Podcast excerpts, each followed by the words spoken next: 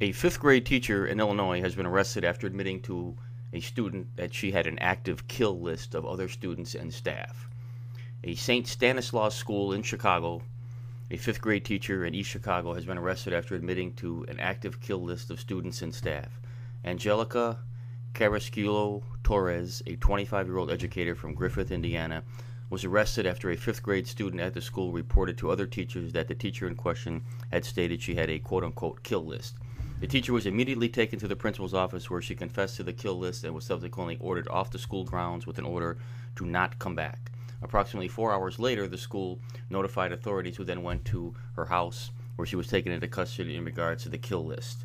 The East Chicago Police Department said it was not notified by the school until approximately four hours after the incident and the teacher was freely allowed to leave the premises. However, once officers were notified, they immediately notified the Criminal Investigation Division, which obtained an emergency detention order for the educator from Lake County Prosecutor's Office. The 25 year old educator, Carrasquillo Torres, was taken into custody by the East Chicago Police Department on Thursday at approximately 11:15 a.m. without incident. It is unclear if she has obtained legal representation but the investigation is still ongoing, and authorities have said no further details about the case or statements regarding the incident will be made at this time.